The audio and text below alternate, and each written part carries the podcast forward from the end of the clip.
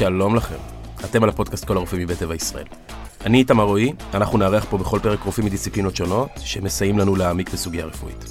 היום אנחנו מדברים על פגים. חודשי ההיריון מלווים בלא מעט סידורים ומחשבות על דברים שעשויים לקרות. כמובן שרוב התינוקות נולדים בריאים ובזמן, אך ישנם הריונות שמסתיימים בלידה מוקדמת.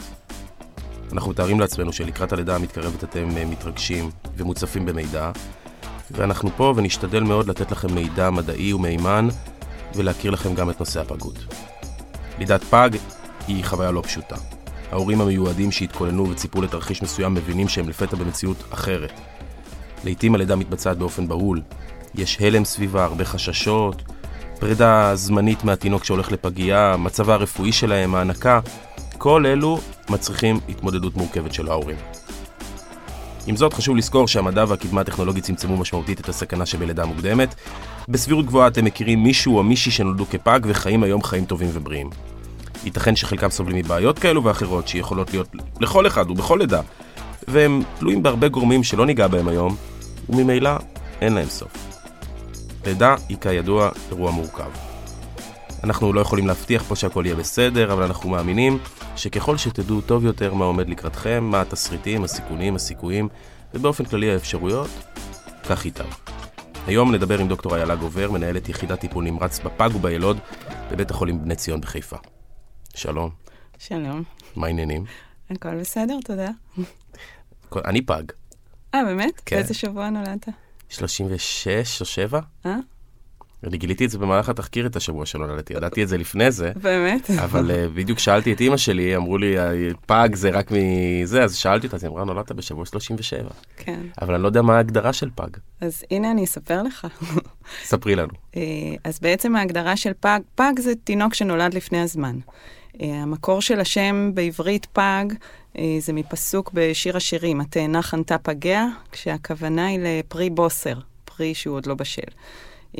יש טעות נפוצה של אנשים שחושבים שהפגות תלויה במשקל, אז לא, הפגות שייכת לעניין של גיל הריון. אורך ההיריון המלא אצל אישה הוא סביב ארבעים שבועות, ובעצם אנחנו מגדירים כפג כל מי שנולד לפני שבוע שלושים ושבע. לא הבנתי, יש פער אז. ארבעים שבועות זה הריון תקין, אבל שלושים ושבע זה פג. לא, סביב ארבעים שבועות זה המועד. אה, אוקיי. בעצם בין שבוע שלושים ושמונה ל-ארבעים ושתיים זה המועד שרוב התינוקות נולדים בו. כששבוע ארבעים זה כשקובעים תאריך לידה משוער, נכון? זה תמיד שבוע ארבעים בול. אני מעניין בראשי בהסכמה, לא באמת... אבל בין שבוע שלושים ושמונה ל-ארבעים ושתיים בערך זה הטווח ש- שבו רוב התינוקות נולדים. מי שנולד מ- לפני שבוע שלושים ושבע נחשב פג. כשיש גם בתוך הפגות סוגים.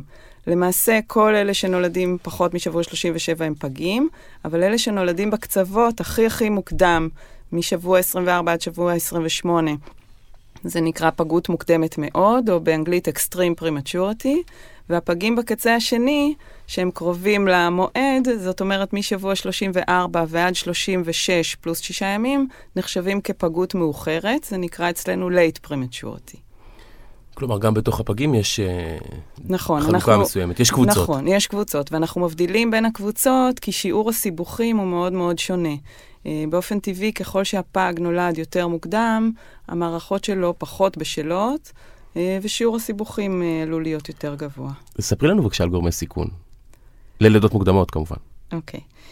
אז יכולות להיות כל מיני סיבות ללידות מוקדמות, שבגדול מתחלקות לשתי קטגוריות. יש מקרים שבהם מתפתחת לידה מוקדמת באופן ספונטני, פשוט האישה נכנסת ללידה, וזה רוב המקרים. ויש גם מקרים שבהם האישה היא לא נכנסת ללידה מוקדמת, אבל כן מחליטים לילד אותה באופן יזום, בגלל כל מיני בעיות. כלומר? חשוב, זה, זה נקודה חשובה. יש אפשרות ללידה מוקדמת שהיא בהפתעה, ויש אפשרות ללידה מוקדמת שהיא מתוכננת. שהיא מתוכננת או שאפשר להחליט גם מעכשיו לעכשיו. כן, אה, אוקיי. אבל זה באופן יזום, זאת אומרת, האישה היא לא בלידה, אבל חושבים שיש איזושהי סכנה לאמא או לעובר. אוקיי. זה יכול להיות התפתחות של רעלת הריון, או חוסר גדילה של העובר, או מיעוט קיצוני של מי שפיר, ניטור לא תקין, כאלה דברים. עכשיו, במידה ומדובר בסכנה לבריאות של האם, אז אין פה הרבה מה להסס ו- ומילדים, כי הבריאות שלהם הם, הם תמיד uh, קודמת. Uh, במידה והאם בריאה ומרגישה טוב, אז בעצם תמיד במצבים האלה שחושבים שהעובר uh, uh, לא מרגיש טוב, לא גדל, יש לו מעט מים, עושים כן את השיקול, האם יהיה לו יותר טוב להיוולד ולהיות uh, פג, בהתחשב בסיכוני פגות שיכולים להיות, או אם uh, עדיף להמשיך עוד קצת את ההיריון ולראות uh, אם משהו משתפר. יש טיפולים ש... ניתנים להם תרם הלידה שמשפרים את סיכויי ההצלחה והשרידות של הפג? אז כן, בעצם אם אישה מגיעה בלידה מוקדמת, אבל היא לא יולדת מיד, כלומר אפשר להרוויח עוד קצת זמן, אז יש כל מיני טיפולים שאפשר uh, לתת. Uh, אחת מהטיפולים זריקה של סטרואידים, שבעצם uh, מזרזת את ההבשלה של הריאות של העובר, uh, וזה מפחית את הסיכונים של uh, חוסר בשלות ריאתית אחרי הלידה, וזה מאוד מאוד חשוב. יש עוד טיפול בעירוי מגנזיום שיכול לשפר, תוצאות התפתחותיות, הוא גם חשוב, וכמובן אנטיביוטיקה אם חושדים שמדובר בלידה מוקדמת על רקע של זיהום. הרבה מאוד תלוי במניעה, כלומר כדי למנוע לידת פג, זה הרבה מאוד קשור באורח חיים, בתזונה, בהתנהלות נכונה מהלך ההיריון, ויש גם דברים שהם, אתה יודעת, קורים. כן, נכון? האמת היא, אני... האמת היא שיש לנו שליטה חלקית, יש דברים שיש לנו שליטה עליהם, ואנחנו תכף נדבר על איך אפשר למנוע לידת פג, ויש דברים שהם פשוט קורים, ואין לנו שליטה עליהם. למזלנו זה לא קורה הרבה. לידות פגים מתרחשות רק בסביבות שישה אחוז מכל הלידות. אז רוב הנשים יולדות במועד ובצורה תקינה, ויחסית מעט באמת יגיעו ללידת פג, שרק אחד אחוז מהלידות זה פגים מאוד מאוד צעירים, ששם באמת הסיכונים היותר גבוהים. אז איך אפשר למנוע? אי אפשר כמובן למנוע את כל הלידות המוקדמות, אבל כן יש uh, כמה דברים שאפשר לעשות כדי למנוע. אז בכ... באופן כללי לכל אנשים uh, מומלץ גם להימנע מעישון, וכמובן סמים ואלכוהול, uh, לשמור על תזונה טובה ועל עלייה טובה במשקל בזמן ההיריון, ולהימנע מאכילה של uh, בשר לא מבושל ומוצרי חלב לא מפוסטר, שיכולים להכיל היסטריה, שזה גם חיידק שיכול לגרום ללידה מוקדמת. חוץ מזה, יש כמה התערבויות רפואיות שיכולות למנוע לידה מוקדמת. לדוגמה, באישה שידוע על לידת פג בעבר בגלל אי ספיקה של צוואר הרחם, אפשר בהיריון הבא לעשות תפר צווארי בשבוע מוקדם, וזה בעצם מחזיק את הצוואר. זה, ב... okay. זה במידה וזה כבר ידוע. אישה שכבר מפתחת לידה מוקדמת עם צירים, מתאשפזת בבית חולים, ישנם תרופות שיכולות בעצם לעצור את הצירים, קוראים להם תרופות מקבוצת הטוקוליטיקה, והרבה פעמים זה עובד. גם מנוחה ושתייה מרובה והימנעות מפעילות מאומצת יכולות לעזור. וחשוב להדגיש שלא כל הנשים שמגיעות לבית חולים עם צירים ועם קיצור צוואר הרחם הם יולדות לידה מוקדמת. המון נשים אנחנו מאשפזים במחלקת הריון בסיכון גבוה, מחלקת היי ריסק, ובעצם מצליחים לעצור את זה, והן מבלות עוד הרבה שבועות אחר כך, וזה מצליח לדחות את הלידה המוקדמת בהרבה, ולפעמים גם מגיעות בסוף למועד. אז נולד הילד. כן. רגע מאושר בחיים. והוא נולד בלידה מוקדמת, ואז ההורים מסתכלים על עצמם, אומרים, רגע, מי מטפל בילד הזה? אוקיי. אז מי שבעצם... קחי אותנו לתוך הפגיעה. אוקיי. מה זה פגיעה? איך היא מתנהלת? מי מנהל אותה? מה הפעולות הראשונות שעושים? אוקיי. אז פגייה זה בעצם מחלקה שהיא טיפול נמרץ של פגים וילודים. כלומר, לא רק פגים מגיעים לפגייה, גם ילודים שנולדו במועד, אם הם צריכים טיפול נמרץ.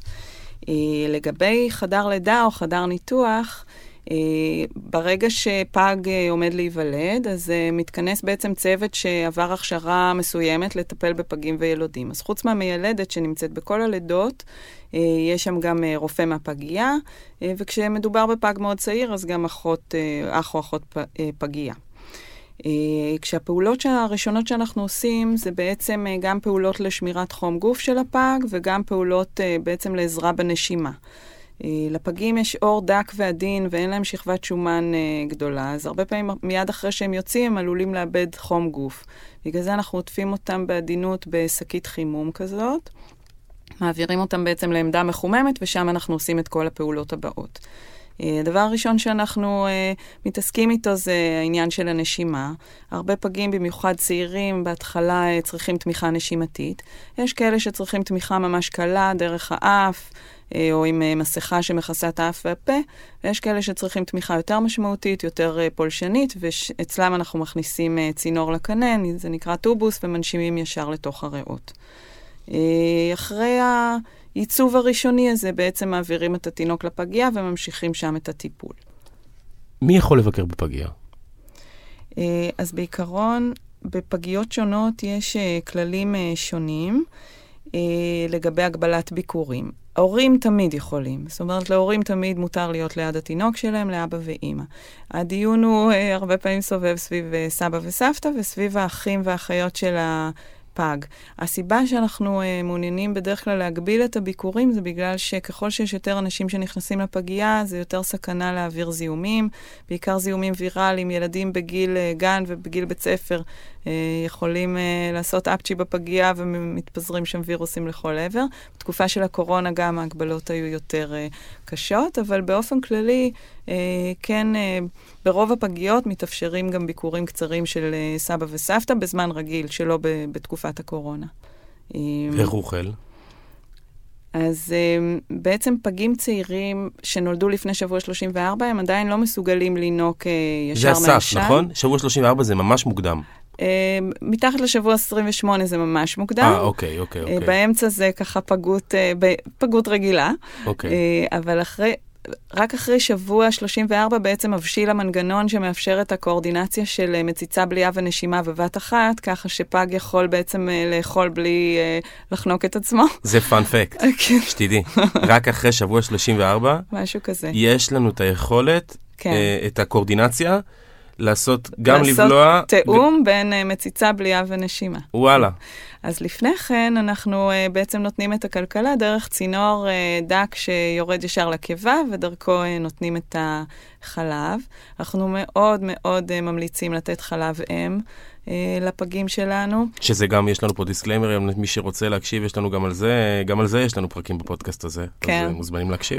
אז uh, חלב אם בעצם נמצא שהוא uh, מאוד, uh, uh, יש בו המון יתרונות לכל התינוקות כמובן, אבל לפגים במיוחד, והוא מסוגל להגן מפני איזושהי דלקת מסוימת שיכולה להיווצר להם במעיים, ואנחנו מאוד מעודדים אימהות לפגים לשחות ולשאוב חלב אם כבר מההתחלה, למרות שזה יכול להיות יותר קשה. יש יועצות הנקה בפגייה שעוזרות בזה ומדריכות. וחוץ מהזנה דרך הזונדה של חלב, הפגים בעצם מקבלים גם הזנה תוך ורידית, שזה תמיסה מיוחדת שכוללת חלבונים, שומנים, פחמימות, ויטמינים, כל מה שהפג צריך בעצם, הוא לא תלוי רק בחלב. ואיך מתנהל הקשר עם האם בימים האלה? אז הקשר עם האם זה, ו- ועם האב גם, עם שני ההורים, זה בעצם, נכון, זה באמת. דבר מאוד uh, חשוב לדבר עליו, כי לידה של פג צעיר uh, באמת מהווה משבר להורים. Uh, האשפוז בפגייה מפריע לחיבור הטבעי הזה של ההורים לתינוק אחרי הלידה. Uh, וההורים גם המון פעמים נורא דואגים, ויש מצוקה נפשית סביב הלידה.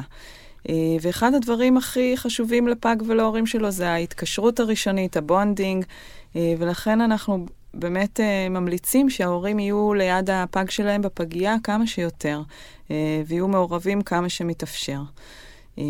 אז כמובן צריך, כשנכנסים לפגייה, צריך לרחוץ ידיים, לשמור על הכללים, יש חלוק סטרילי כזה ש...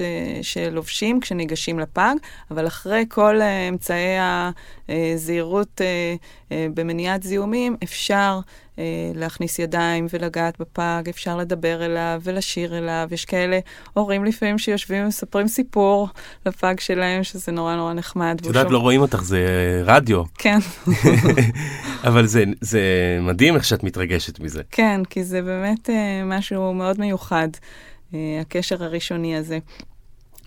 אחרי, בפגים מאוד צעירים, בשלושה ימים הראשונים בדרך כלל אנחנו שומרים אותם בתוך האינקובטור כדי לא להזיז אותם יותר מדי, אבל אחר כך, אם הם יציבים, ההורים בהחלט יכולים להחזיק אותם גם על הידיים, אפילו פגים מאוד קטנים, חמש מאות עד שש מאות גרם, אנחנו מושיבים את האמא או האבא על קורסה ליד האינקובטור, בעצם פותחים את החולצה ומעבירים את הפג הערום בשביל מגע אור לאור, קוראים לזה סקין טו סקין או קנגורו, ועוטפים אותם ביחד, והפגים נשארים מחוברים למכשיר הנשמה, לניטור והכל, אבל על ההורים שומעים את פעימות הלב של ההורה, ומרגישים אותו ומריחים אותו, וזה סופר סופר חשוב לשני הצדדים, וגם מאוד מרגש.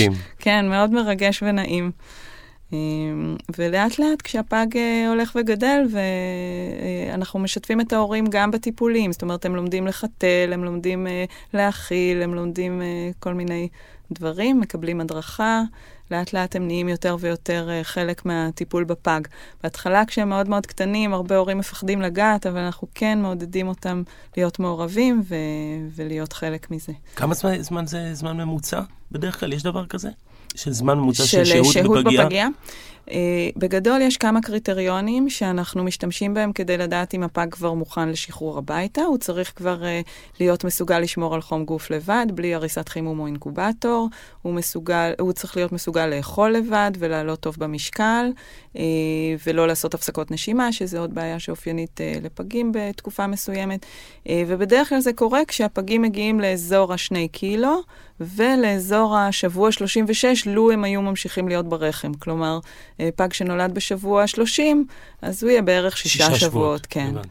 אז יש אבל פגים גם שמשתחררים קצת לפני כן, יש פגים שצריכים קצת יותר זמן, זה מאוד אישי.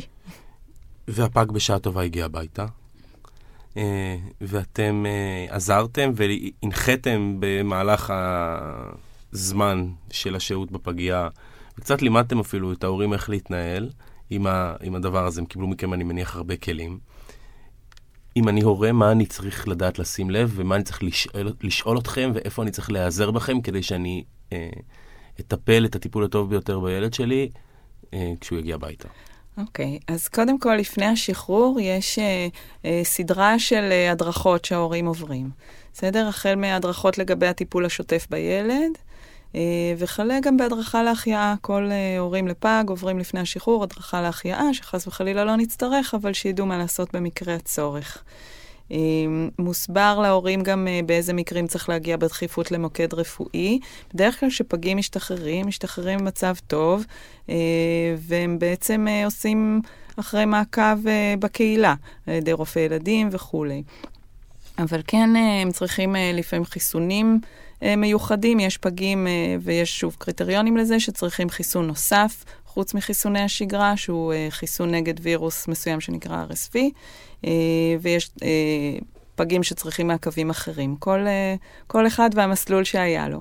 רוב הפגים יצטרכו גם מעקב של התפתחות הילד, יצטרכו בדיקת שמיעה מיוחדת, יצטרכו מעקב עיניים, יש כל מיני מעקבים, ואנחנו מנחים את ההורים בהתאם. אנחנו תמיד אומרים להם לקנות אה, יומן ולרשום הכל, כי באמת אה, אה, אחרי שחרור של פג יש המון מעקבים. אבל כל הדברים האלה בעצם נועדו כדי באמת לאתר בעיות ולטפל מוקדם, כי יש מה לעשות. וזה באמת משהו שכשמנהלים מעקב צמוד, אז אפשר לעשות ליווי התפתחותי טוב לילד ולשפר את התוצאות. דוקטור איילה גובר, שרק יהיו ילדים בריאים. אמן. בריאים ושמחים, ושההורים יראו מהם נחת, ירבו מהם נחת, ושאתם תטפלו בכמה שיותר ילדים בריאים, ושיאזינו לפודקאסט הזה. חייבת לומר שהתענוג הכי הכי גדול במקצוע שלנו, זה אחרי שאנחנו משחררים פגים שנולדים בשבוע עשרים וארבע, עשרים וחמש, עשרים ושש, ומאושפזים אצלנו זמן ממושך, הם באים אחר כך לבקר בגיל שנתיים ושלוש וחמש, ואתה רואה ילדים שלפעמים אתה בקושי יודע שהם אפילו היו פגים, וזה התענוג האמיתי. הנה, התחלתי את הפרק בזה שאמרתי שהתוודעתי שאני פג, נראה לי הסתדרנו בסדר. אתה פג מאוחר. דוקטור איילה גובר, תודה רבה ששוחחת איתנו. תודה לכם.